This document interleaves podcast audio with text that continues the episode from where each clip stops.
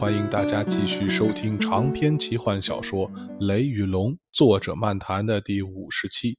那么刚刚过去的第五十章呢，我们终于又回到了这个主人公生活的这个时间线啊，啊，来讲这个托图和尤维亚他们在之前的章节，不知道大家记得没记得啊？他们大难不死，从这个加姆王国开采火焰石的矿洞中啊逃出升天。那么他们最后其实遇到了一个挺重要的人物啊，就是这个拿着大铁钩子的这个。西莱修姆，啊，但是当时他们根本不认识这个人啊，他们只是以为这也许是火蚁家安排守这个洞口的一个厉害人物。那么，呃，以后呢，他们会再次见到他，到时候就会发现不一样了。那么当时他们并不知道，啊，逃出来之后呢，主要就干两件事情啊。这个章节中有介绍，第一个是分析一下为什么火蚁家对他们出手了啊，呃，他们感觉背后有人。那么到底是谁呢？尤维亚简单的分析了一下啊，包括跟这个。呃，博克桑萨分析一下，这背后可能最有最有可能的敌人，就是他的头号敌人，就是呃狗王，他一直龟缩在这个呃不知道什么地方啊，谁也找不到的这么一个地方。那么呃，狗王现在是强敌环伺啊，因为大家都想争王位，那争王位一定要干掉他啊。这里稍微这个题外话说一下，就是这个狗王之前也提过啊，他其实是个代理的王，他没有正式登上王位。那么这个。很早期的这个王也是很厉害的王，叫鬼王啊，被这个里昂艾克斯和明童一起推翻了之后呢，明童成为了继承人，成为了下一代的王啊，号称叫明王。那么这个明王后来呢，这个因为什么原因啊，就失踪了。他在失踪之前呢，把这个呃王权啊让这个狗王来代理。代理之后他就失踪了，失踪了很久很久啊。这个狗王也一直一直一直以来就以这个王的地位自居。那么现在呢，这个斯芬纳等人一起，相当于把他这个王位给罢黜了。那他们他就不是真正的王了啊，连代理王都不算了。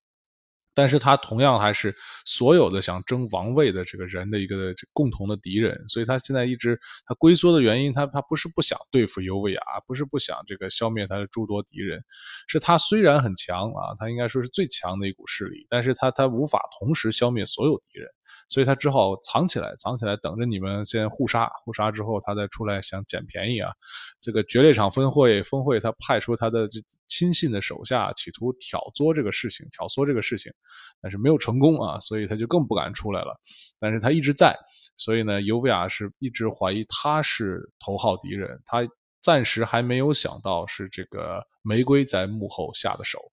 啊，顺便说个题外话啊，这个这一章节的名字叫《血雨之魂》啊，其实以前有个很长的名字，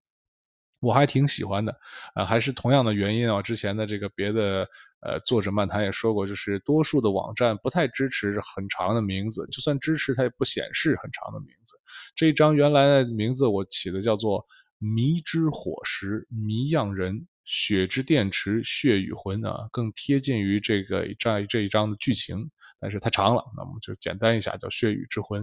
啊。为什么叫《血雨之魂》呢？你这个读过章节或听过章节应该知道啊。这个他这个呃，血雨这把枪的灵魂来自于这个托图的血液啊。回头回头我们再再讲。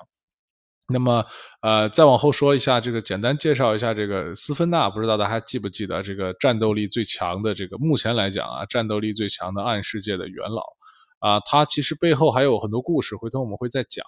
啊，他的这个江湖的混名啊，叫血刀斯芬娜，因为他有一把弯刀，这把弯刀叫陆雪莲，像镰刀一样，但是更短，是个弯弯的这么一个这个血红色的一把弯刀。那他这个武器呢，其实是来自于范德莱克家，就是吸血鬼的这个王室。那么呢，但是呢，他跟吸血鬼其实是有仇的。这个仇呢，这个细节回头我们会讲啊啊，大体说一下，很简单，其实就是他曾经。是吸血鬼家的这个重要的雇佣兵，他非常强大，以至于吸血鬼家希望能够让他加入成为家族成员。那么这个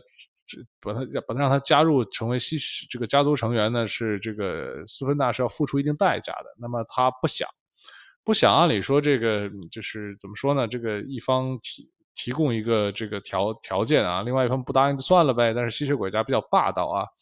他们想强行把这个斯芬纳转化成吸血鬼，然后成为他们家族成员。而斯芬纳的性格，不知道大家还记不记得？从前面的章节可以提到，他是一个非常混不吝的这么一个人物啊！你怎么可能强行让他做什么事情呢？这深深的得罪了这个斯芬纳。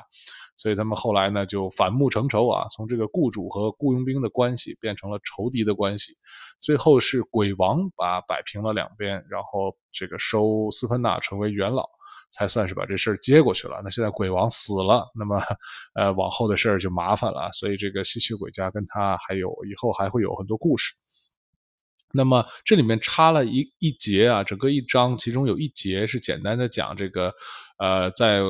巴斯坦尼就是这个火蚁教的总坛啊，他们的高层人物开会，啊，就是诚惶诚恐的开会啊，因为这个他们抓的这个银狐家的首领逃掉了，这个事情非常麻烦啊。他们不但发现这个尤维亚就是很厉害，整个银狐家势力很大，而托图的战斗力啊强大到可怕啊。他们这个他们教中的顶尖人物啊，被托图一下子就秒杀了，所以他们感觉非常棘手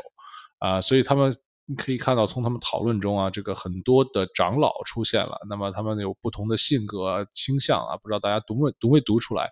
呃，就一闪而过吧，应该说是啊。那么以后还这些人物纷纷还会再登场。那么他们最后总结了一条，就是哎呀，银狐还是太强，惹不起啊。他们不打算再再次刺杀这个尤维亚了。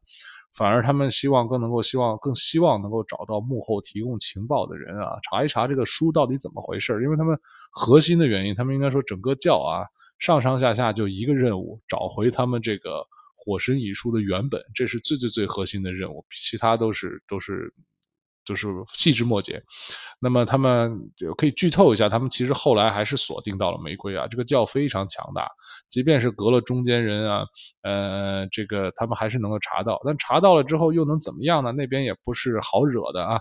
呃，这个他们其实也不敢去去杀玫瑰或者去抢这个书啊，他们知道这，你知道毁掉一本书是相当容易的事情。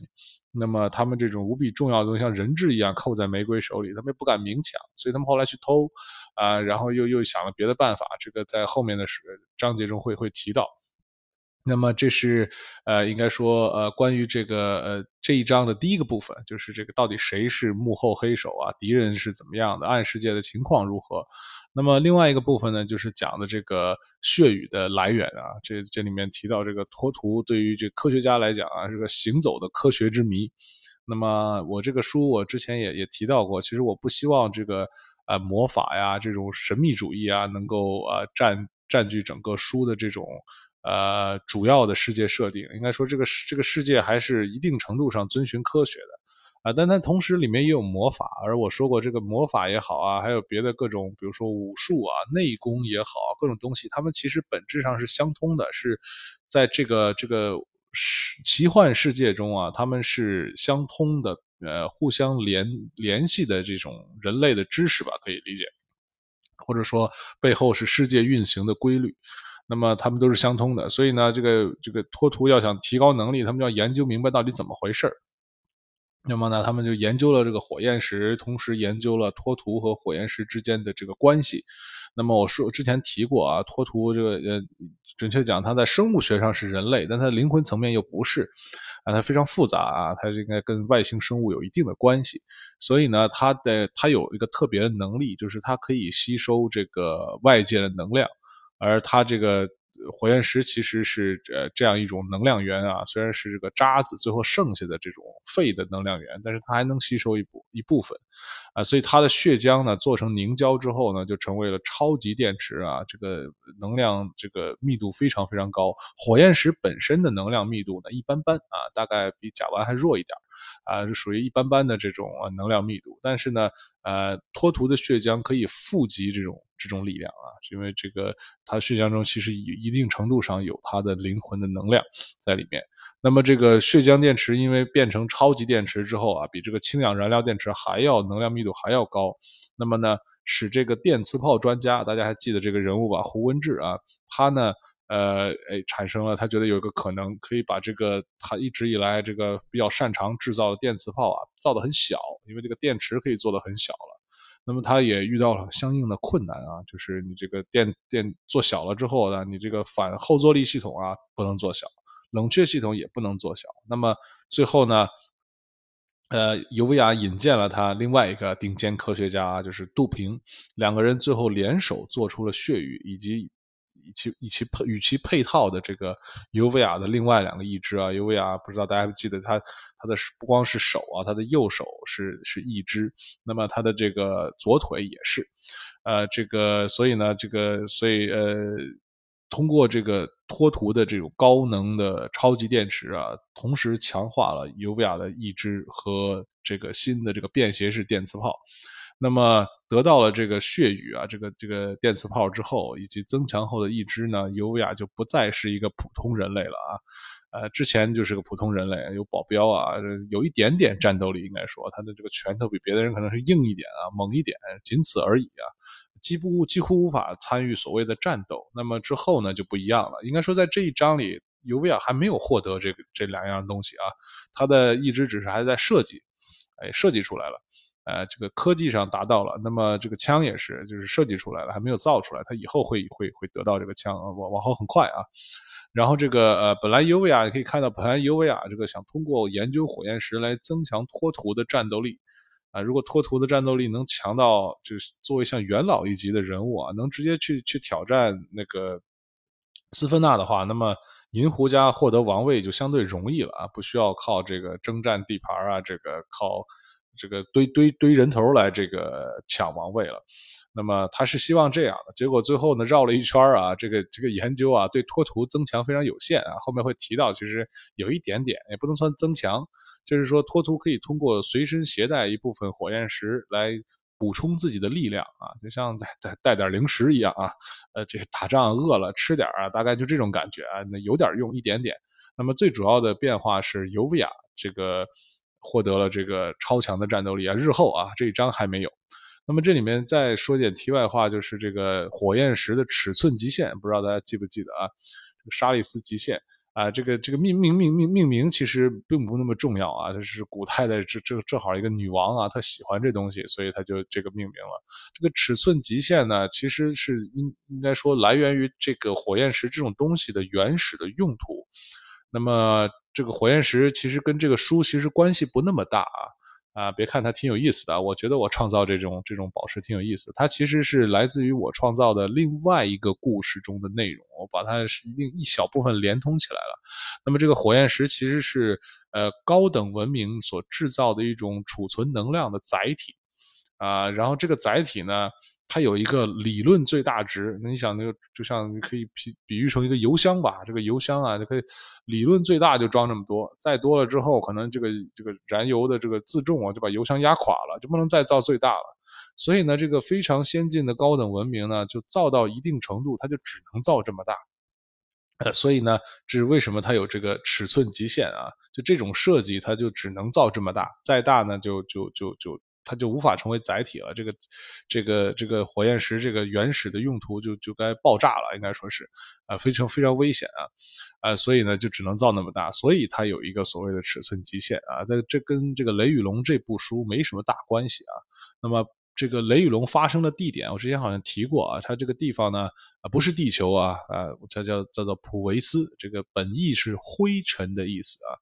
啊，普维斯的这个，它是那边的这个火焰石是来自于外太空飘来的，应该说太空垃圾啊。这个火焰石是这种能量载体用剩下之后的渣子，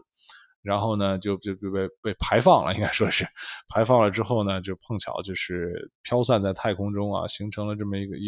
一坨像这个呃这个流星雨一样的东西啊，最后都在很远古的时代啊，都砸到了这个普维斯的一个一个地方。